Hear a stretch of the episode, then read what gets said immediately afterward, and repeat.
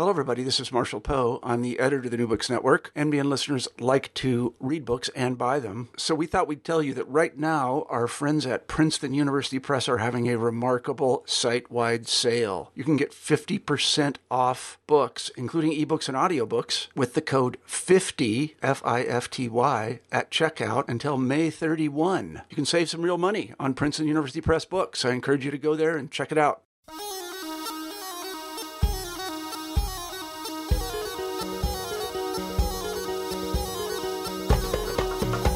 Hi, and welcome to New Books in Middle Eastern Studies. Today, our guest is Professor Maha Nassar, who is assistant professor at the University of Arizona's School of Middle Eastern and North African Studies. She received her PhD from the University of Chicago in Near Eastern Languages and Civilizations, her master's from the University of Chicago Middle Eastern Studies, and her bachelor's from Benedictine University.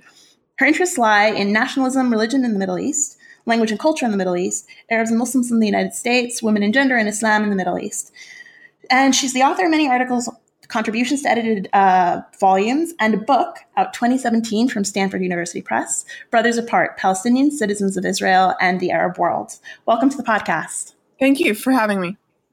So, we always start off with a bit of a biographical question, a sort of an intellectual biography. How did you come to the study of the Middle East? How did this book come about?